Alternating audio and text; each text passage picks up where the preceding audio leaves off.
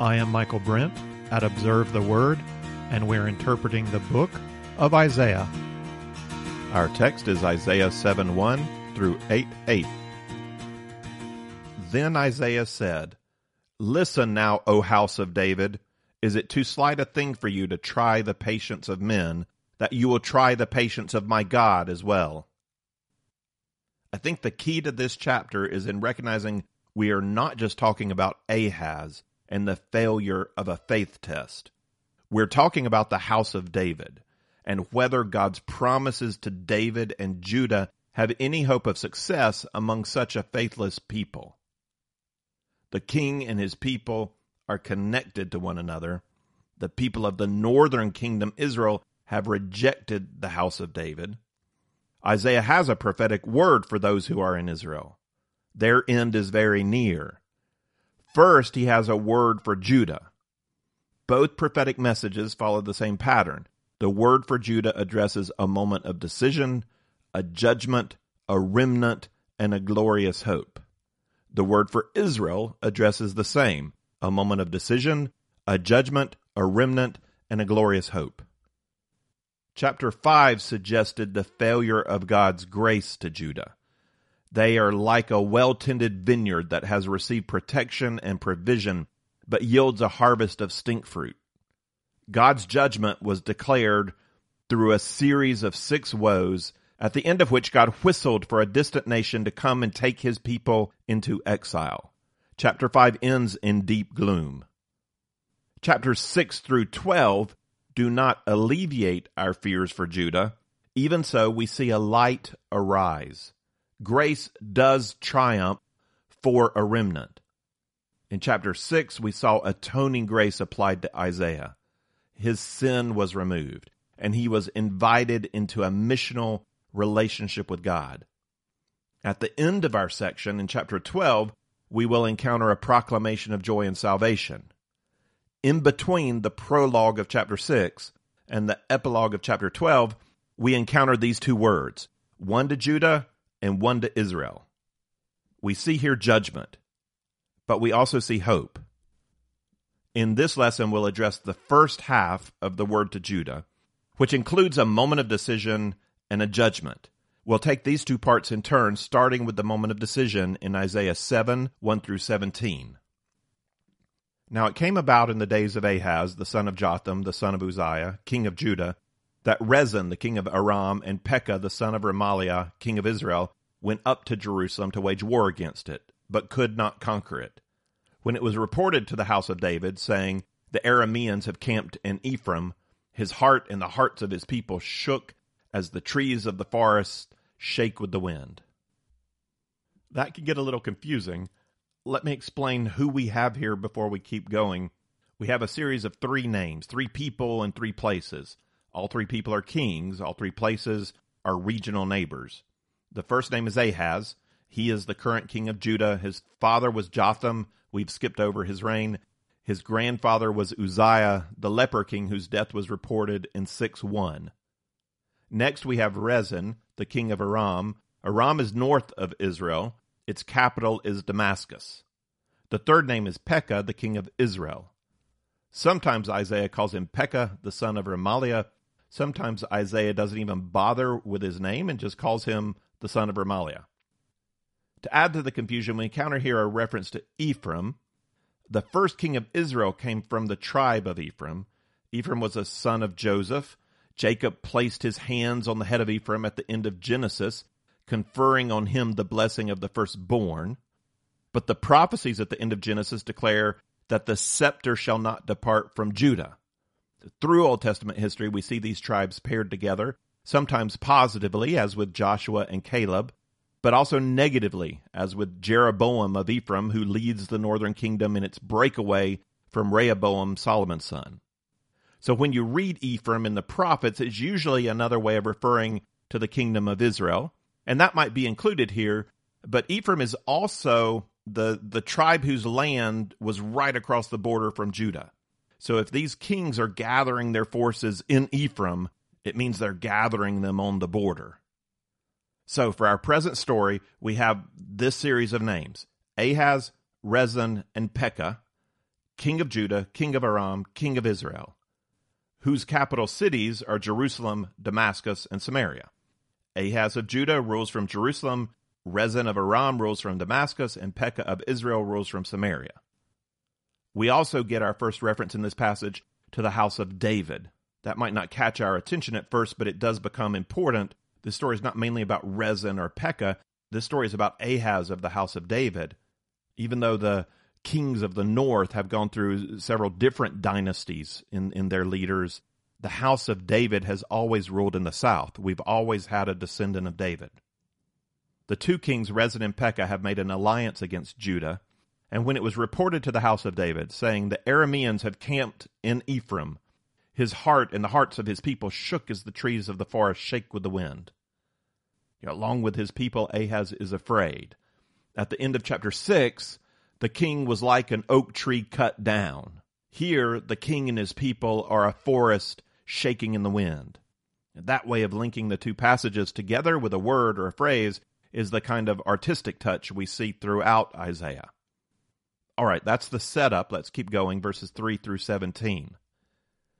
Then the Lord said to Isaiah, Go out now to meet Ahaz, you and your son Shear Jashub, at the end of the conduit of the upper pool on the highway to the fuller's field, and say to him, Take care and be calm.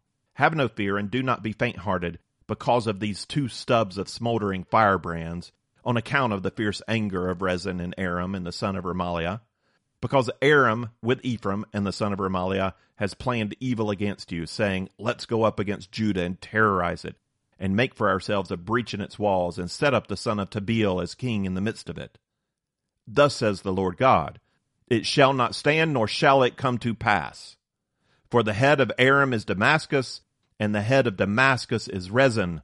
Now within another sixty five years, Ephraim as a people will be shattered and the head of Ephraim is Samaria, and the head of Samaria is the son of Remaliah. If you will not believe, you surely shall not last. Then the Lord spoke again to Ahaz, saying, Ask a sign for yourself from the Lord God, make it deep as Sheol, or high as heaven. But Ahaz said, I will not ask, nor will I test the Lord. Then he said, Listen now, O house of David, is it too slight a thing for you to try the patience of men, that you will try the patience of my God as well? Therefore the Lord himself will give you a sign. Behold, a virgin will be with child and bear a son, and she will call his name Emmanuel. He will eat curds and honey at the time he knows enough to refuse evil and choose good. For before the boy will know enough to refuse evil and choose good, the land whose two kings you dread will be forsaken. The Lord will bring on you and your people and on your father's house such days as have never come since the day that Ephraim separated from Judah, the king of Assyria. God has in mind a test of faith for Ahaz. Isaiah serves as God's spokesman. He's given some pretty nice directions of where to go to the pool and the Fuller's Highway. Uh, he's told to take his son and go meet Ahaz, who's apparently inspecting a water source prior to the possibility of invasion from the north. The presence of Isaiah's son helps tie together the whole passage. That is this word to Judah. We have Isaiah's son in verse 3, a son named Emmanuel in verse 14. That's awesome. And a second son of Isaiah later in 8 3. Isaiah has named his son Shear Jashub, which means a remnant shall return. And that name expresses two aspects of the message God entrusted to Isaiah. Judgment is implicit in the idea of a return. Return from what? Well, from exile. Hope is communicated through belief that some will survive the exile, that there will be a remnant. God's message to Ahaz here begins with a bit of trash talk against the two kings Rezin and Pekah.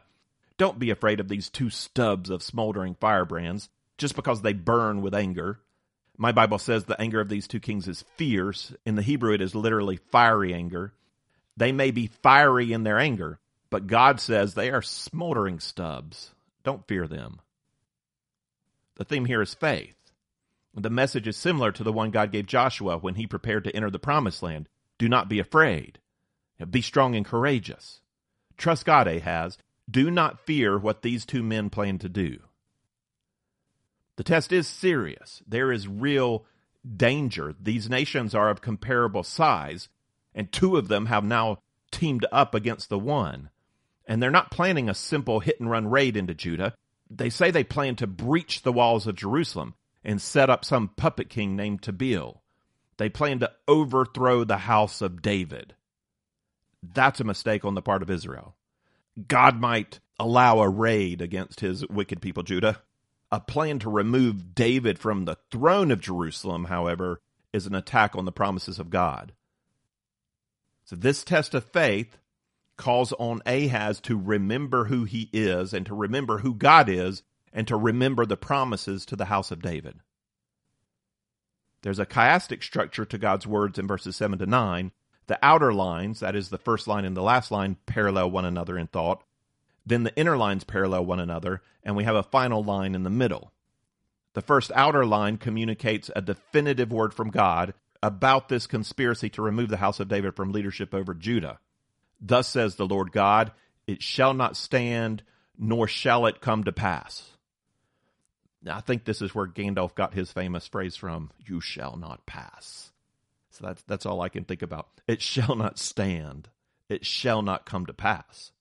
That's good news, but it does not guarantee security for Ahaz because the last line declares, if you will not believe, you surely shall not last. That line's not definitive, it's conditional. Ahaz's position depends on his faith. Aram and Israel will fail, but Judah's not safe. Another judgment may fall on them if Ahaz refuses to believe God. The two inner lines simply define who the conspirators are, for the head of Aram is Damascus, and the head of Damascus is Rezin. And the head of Ephraim is Samaria, and the head of Samaria is the son of Remaliah. The central line ignores Aram and declares the fate of Israel, the northern kingdom.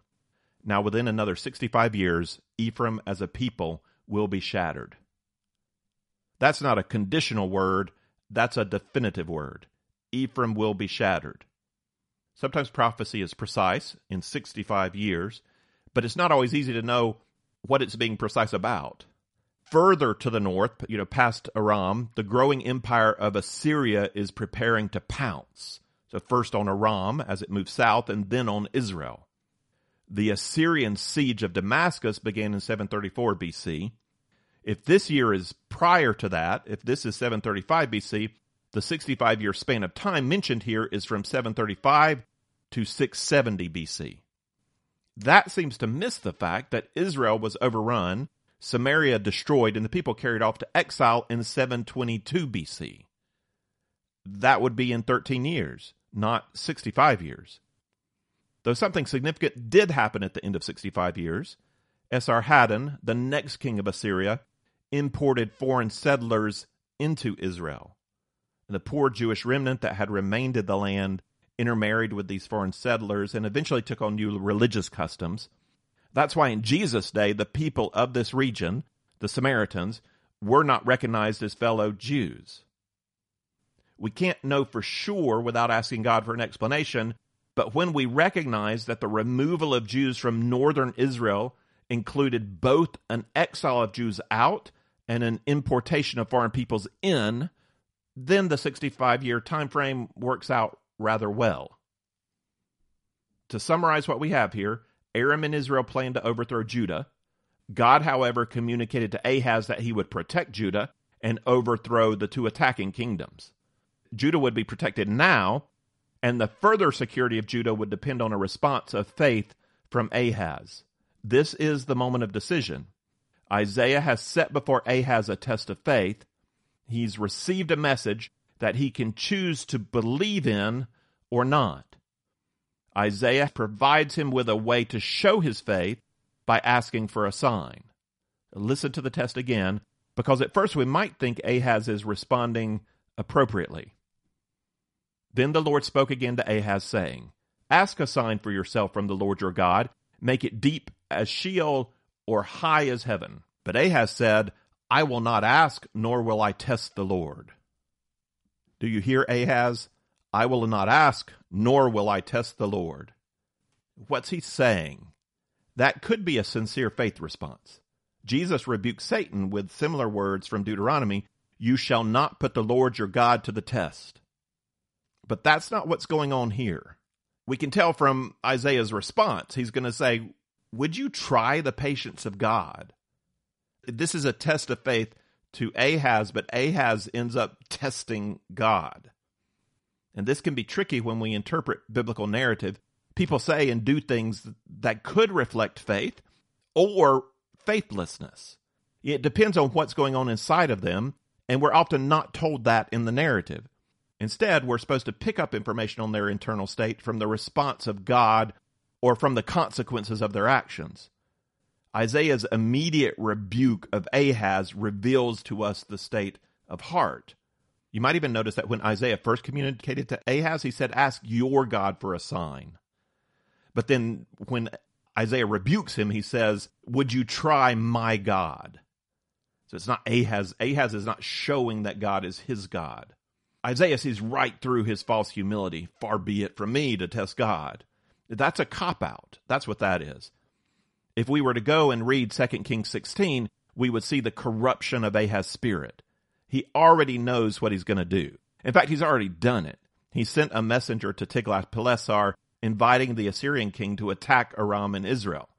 Ahaz does not want to hear what Isaiah has to say. He does not want to open himself up for a word from God that will go contrary to the foreign policy he has already chosen. He also doesn't want to look like he's rejecting Yahweh. His far be it from me to test God is a smokescreen to make him appear faithful while he follows his own strategy. He's not praying over this.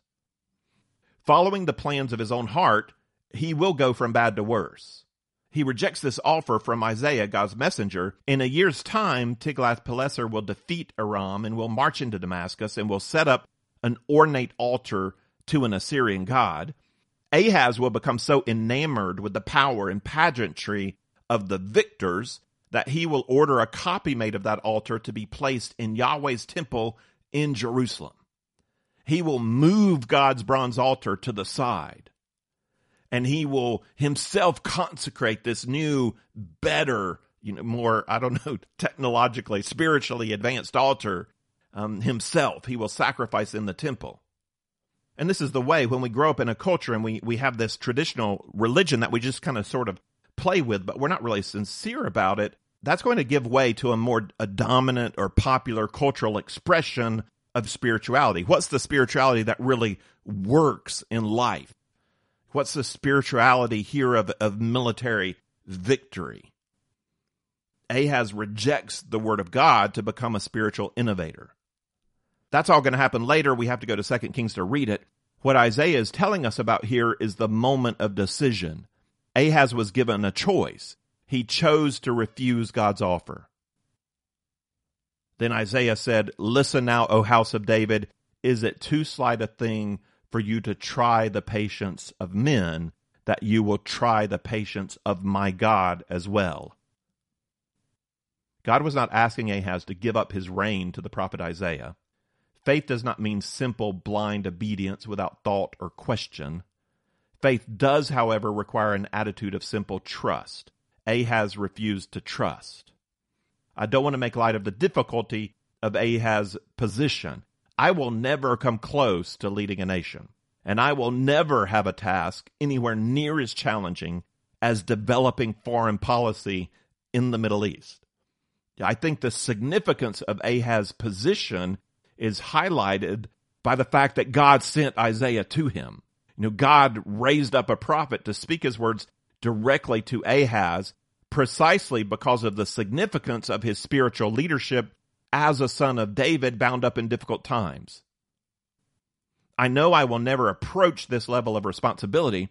I am struck, however, by the basic attitude God requires from Ahaz. The basic response of faith is true for all of us, no matter what level of spiritual leadership or influence we're called to perform.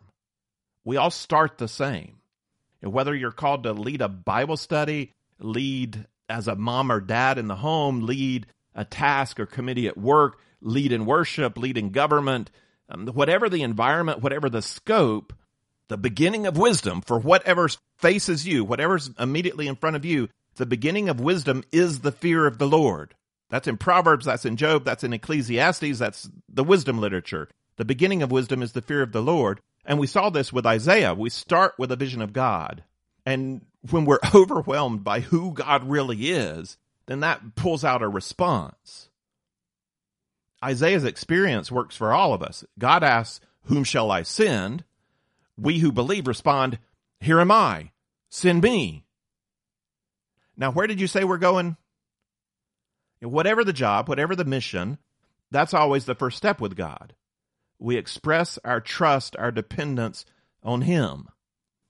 This doesn't mean that God's going to take over and do everything for us and make all the decisions. It doesn't mean we stop planning, stop using our mind and expertise. God expects His servants to give what they have to the task, their gifts, their knowledge, their experiences. Faith does not equal irresponsibility. Faith does not remove the spiritual leader from the equation. Faith does not take away hard work. Ahaz has been invited to focus on God. In the midst of this scary, challenging situation, take a deep breath. Remember who you are as son of David.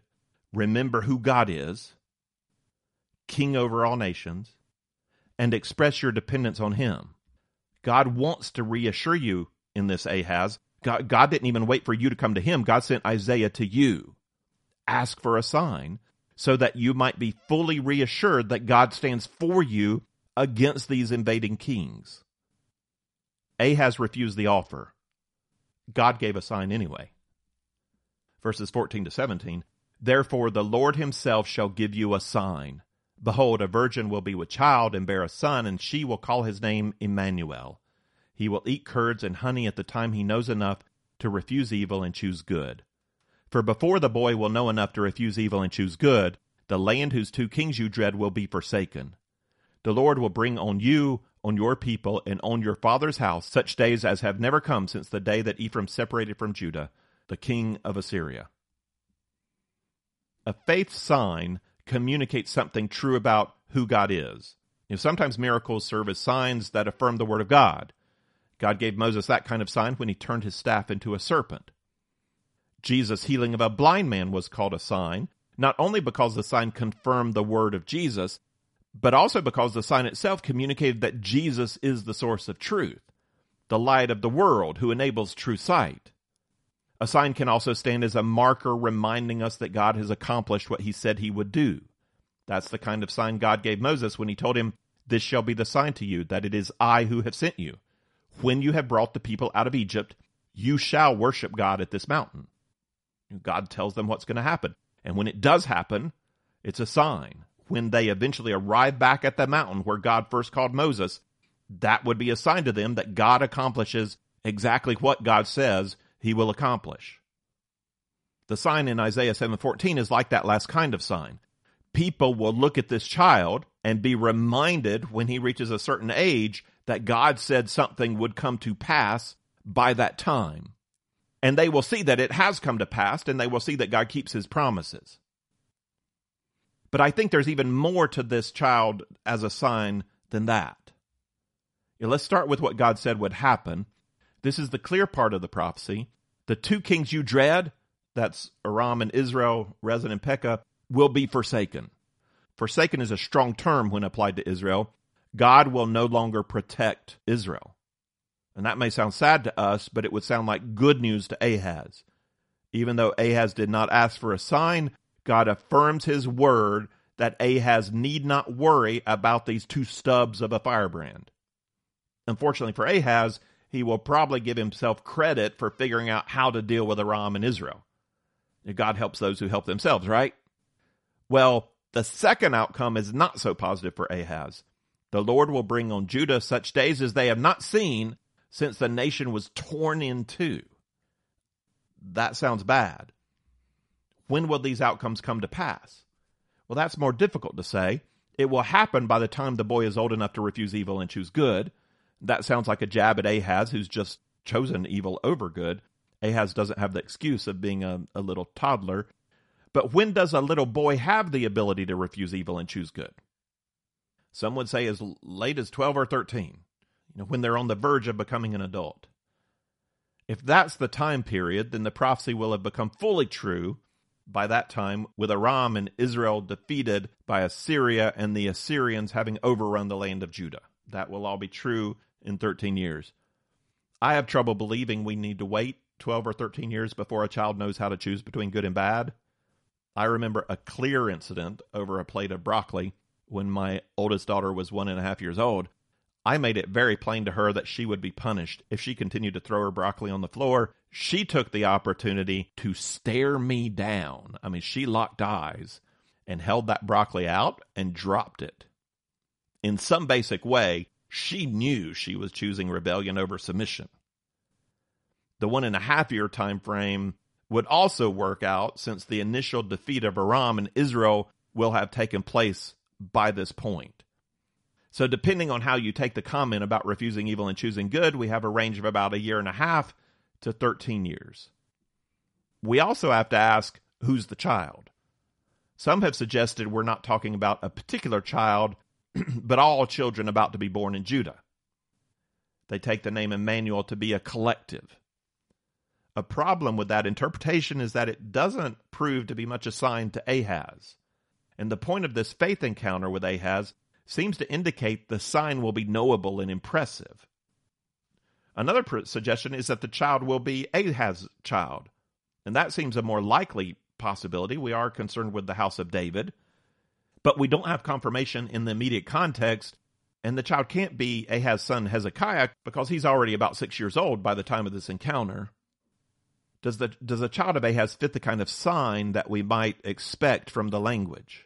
And considering some of the language of the text, there is mystery around this child. So the sign was to be as deep as Sheol and high as heaven. His name was to be Emmanuel, which translates God with us. There's no reference to a father. He's born of a virgin. You know, there's some mystery here. There's been a challenge among scholars about the translation of the word virgin in this text. My Croatian Bible and all my English versions say a virgin will be with child and bear a son my NASB does have a note beside the word virgin that says, or maiden. And that's the alternative. A maiden will be with child and bear a son. There is another Hebrew word that specifically means virgin. Isaiah did not use that word. He did use the word maiden. We have to be honest about that and not make the word mean what we want it to mean simply because we have this long tradition of translation. But I don't think that's what modern translations are doing. Even though the word in Hebrew is maiden, I believe the definition of the word includes virgin. We might explain it in this way the Hebrew word used here means more than just virgin, but it does not mean less than virgin. English used to use the word maiden more frequently. The word has really dropped out of our vocabulary. I think the only place we see it kind of regularly is in a wedding. So we have bridesmaids, and that refers to the young women who stand around a bride at her wedding. I don't know if anybody does this anymore, but it used to be customary to differentiate between a maid of honor and a matron of honor. She's called a maid if unmarried and a matron if married. An old maid would be an older unmarried woman. The distinction still exists to a degree in Croatian. Djevojčica is a little girl, Djevojka is an unmarried young woman, and Djevica is a virgin. I asked a friend in preparation for this if a young woman today of, of 17 or 18 years old got married, would she still be a, a djevojka? And my friend said, no, no, she'd be a žena. When you get married, you, you become a žena. It's a general term for woman, but it has an implication in that case of, of being a married woman. So, though it's no longer true in much of society, in older times, the word maiden in English or djevojka in Croatian was understood to refer to a virgin because the girl was by definition not married. You don't use the word maiden or djevojka for a married woman. And if you were not married in those times, you were not sexually active. That's the assumption behind the meaning of the word. And that assumption was certainly true for how Isaiah would use the language. He would not have used this word if he was speaking of a sexually active woman. He would have used the word for wife. Maidens do not have children, at least not without scandal the woman being referred to here is understood to be a virgin. When Matthew quotes Isaiah 7:14 in reference to Mary, he doesn't use the Greek word for maiden. He uses the Greek word for virgin. That's in Matthew 123. Behold, the virgin shall be with child and shall bear a son. We might be a little skeptical and we might say that Matthew is knowingly changing the word virgin to fit the Christian belief that Mary was a virgin. But what Matthew is actually doing is quoting from the Septuagint. He doesn't really translate the Greek. He uses the accepted Greek translation of the Jewish Bible that Jews are familiar with. We're not sure exactly when the translation of, of Isaiah was produced, but it's, it's likely more than 100 years before the birth of Jesus, and it was produced by Jewish scholars. Those Jewish scholars chose to use the Greek word for virgin when they translated this Hebrew word, affirming a decision to continue to use the word virgin in our modern translations, especially if we no longer assume that maidens are virgins. Now we have something very curious going on. This sign seems to refer both to a real child that will soon be born and also to a much more mysterious child who has no father, who fulfills the wonder of a sign that might descend to hell and reach to heaven, who is born of a virgin and whose name is Emmanuel. Which of these two options is primary? Is Isaiah speaking of immediate child or a future child? What's the correct interpretation? How do we decide between the two? I'm not sure we're going to have to decide. Sometimes Hebrew prophecy includes a, an immediate, concrete, real fulfillment that is also symbolic of a future fulfillment. The present Emmanuel might be a type of the future Emmanuel. That is a possibility. We don't want to assume that in this case just to make our interpretation job easier we need to ask whether or not the text gives us indication that we should expect both a present and a future fulfillment of this prophecy. I believe the text does point us in this direction.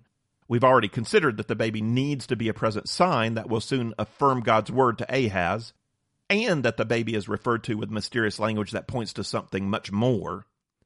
We also have the curious reality that Isaiah mentions two more children in this prophecy to Judah, in the word to Judah. The next child we encounter is a present child born to Isaiah and his wife. He's mentioned in chapter 8. And then there's another son of David who will reign forever, mentioned in chapter 9. I definitely lean towards interpreting the sign in 714 as having a dual fulfillment in these two later children. I will speak more about Isaiah's child in a minute, and we'll wait for our next lesson to talk about the future child. And I will say that my opinion is certainly affected by Matthew's affirmation for us that this verse is definitely talking about Mary and Jesus. I'm not going to disagree with Matthew. And it's only affirmed when you really get into Isaiah and you're like, wow, there is some stuff going on here. And moving along, Ahaz was given a test that included a sign and an outcome. And just as we have needed to recognize a little bit of complexity in the sign, maybe a dual fulfillment, we also need to recognize a little bit of complexity in the outcome. God had said, Do not fear these two regional powers, they will not overtake you. Ahaz failed the test. He did not trust God or God's messenger. God still planned to fulfill his word that Aram and Israel would not overcome Judah. But before giving Ahaz the sign, God had said, If you will not believe, you surely shall not last. Ahaz's decision made a difference. It is not now the time for Judah to be exiled like Israel. That judgment is still future. But Judah is going to suffer as a direct result of the failed spiritual leadership of Ahaz. Leadership matters, leadership has consequences. Isaiah explains the outcome of Ahaz's failed faith test in the judgment of 718 to 88.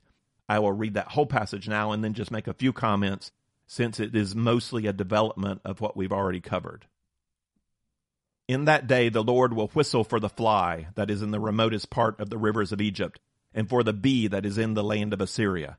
They will all come and settle on the steep ravines, on the ledges of the cliff, on all the thorn bushes, and on all the watering places.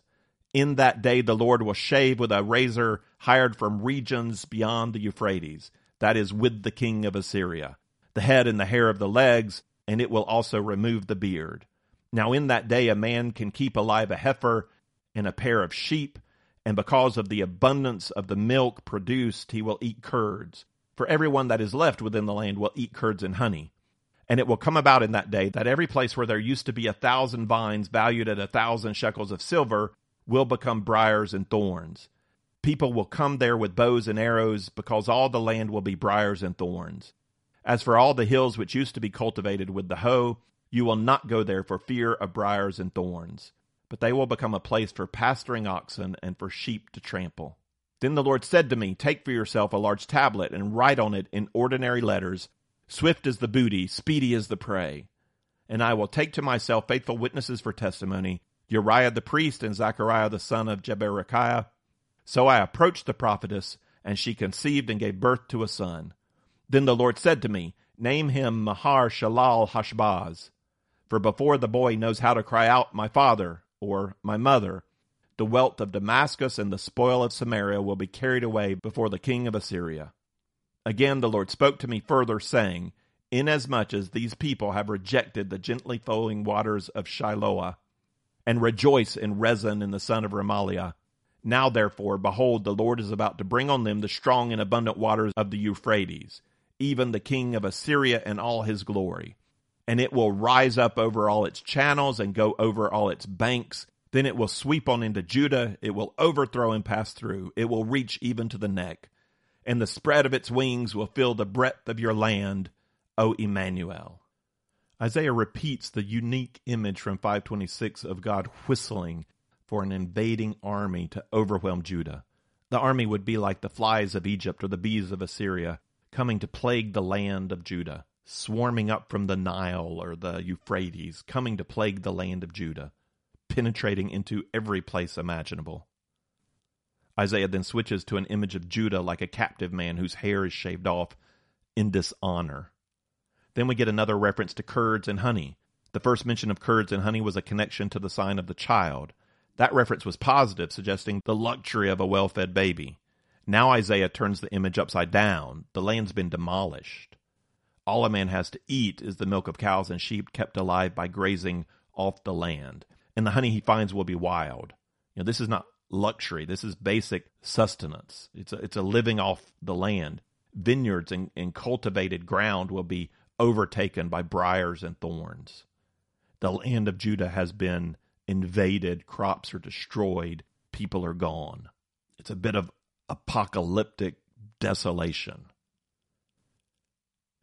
Isaiah switches back to prose at the beginning of chapter 8 to tell us about how God commanded him to publicly display this prophetic phrase swift as the booty, speedy as the prey.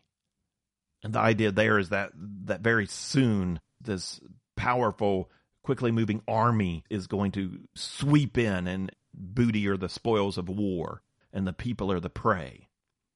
God instructed Isaiah to set up a placard with these words, emphasizing the speed of the coming judgment. The placard will point to two events. First, Isaiah will have a child whose name, Maher Shalal Hashbaz, is that phrase. That's the Hebrew for the phrase, swift is the booty, speedy is the prey. I think I'd rather have his brother's name, a remnant will return, it's not always easy being a second child, I guess, especially when your dad's a prophet.